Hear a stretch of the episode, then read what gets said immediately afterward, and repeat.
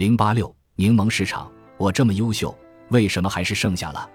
这真不是你的错。柠檬市场了解一下，三宝你好，我算是一个大龄单身女青年吧，在一家非常知名的大企业里工作，身边的同事男女各半，也都算得上是郎才女貌，但是似乎身边的大龄单身女青年更多一些。